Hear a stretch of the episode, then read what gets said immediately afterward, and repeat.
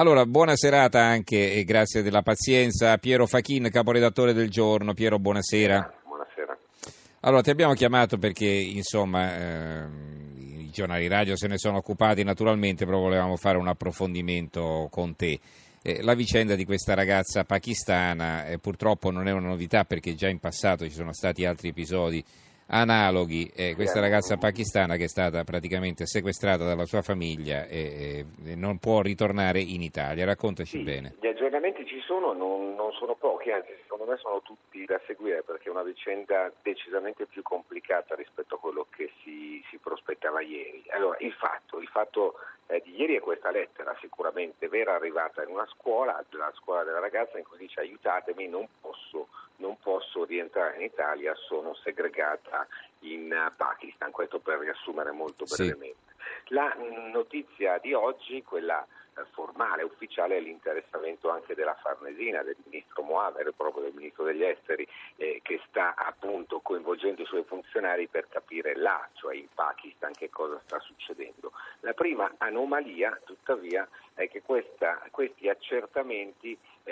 devono avvenire o stanno avvenendo più in Italia che in Pakistan, perché è successa una cosa non da poco. I genitori di questa ragazza, insomma, sono in Italia, sono a Bovisio Masciago, in Brianza, in una città poco lontana da dove c'era la scuola, e contattati, perlomeno informalmente, contattati anche da noi, hanno cominciato a raccontare una verità leggermente diversa, insomma, cioè che non parla di costrizioni o d'altro. Il fatto però certo è che questa ragazza probabilmente non aveva nessuna intenzione di sposarsi a una persona che la famiglia le aveva indicato. Quindi se la permanenza in Pakistan negli ultimi 3 anni potrebbe essere stata meno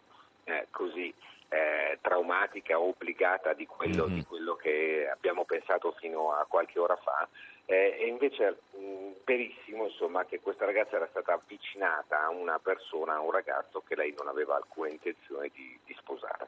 Mm-hmm. Allora, adesso la Farnesina, tra l'altro in passato era successo che una ragazza poi era stata anche uccisa, ma era una ragazza italiana, perché aveva la nazionalità italiana, invece sì, in questo caso no. In questo caso non c'è una cittadinanza italiana, la ragazza avrebbe potuto chiederla al compimento del 18° anno, ma non l'aveva fatto. Tu ti riferisci probabilmente alla vicenda di Sana, invece. Sì, esatto. Sì, una ragazza italiana. Anche in quell'occasione c'era stata un po' di incredulità all'inizio, però lì la denuncia era stata molto forte, molto circostanziata da parte di alcuni amici pakistani della ragazza, che non credevano alle circostanze, alle modalità con le quali era morta, insomma. Si diceva che avesse avuto un infarto, un ictus, comunque un malore ed era morta. Poi dopo 2 mesi circa, il padre ha reso piena confessione ed effettivamente quella ragazza, Sana, è stata uccisa proprio perché non voleva vivere la vita che la famiglia la costringeva a vivere. Mm-hmm. Ricordiamo anche a giugno a Milano c'era un'altra storia, no? Il papà di una bambina di 9 anni del Bangladesh aveva combinato le nozze con un cugino di 22 anni, una bambina di 9 anni. Il problema delle nozze combinate, in questo caso addirittura si era arrivati a una condanna proprio, cioè dell'atteggiamento dovuto al padre con la condiscendenza dei genitori. Il problema delle nozze combinate sta ormai permeando, insomma, tutta anche la cultura degli immigrati di seconda o terza generazione che stanno in Italia e che spesso si trovano. Questo è sicuramente un modo per ristabilire un legame forte che magari si va perdendo, si va affievolendo, no? Per il fatto che queste ragazze frequentano scuole italiane, quindi si abituano a vivere in modo diverso, eccetera, quindi per riportarle all'ordine, no? Mm.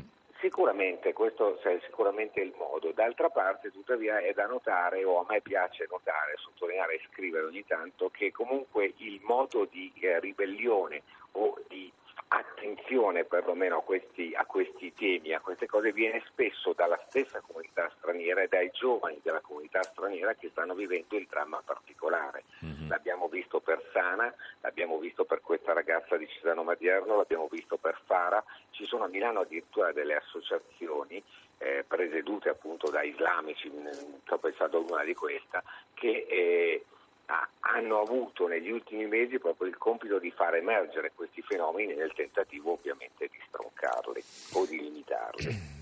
Benissimo, allora ringraziamo Piero Fachin, caporedattore del Giorno. Grazie Piero per le spiegazioni che ci hai dato. Grazie, buona serata, buonanotte.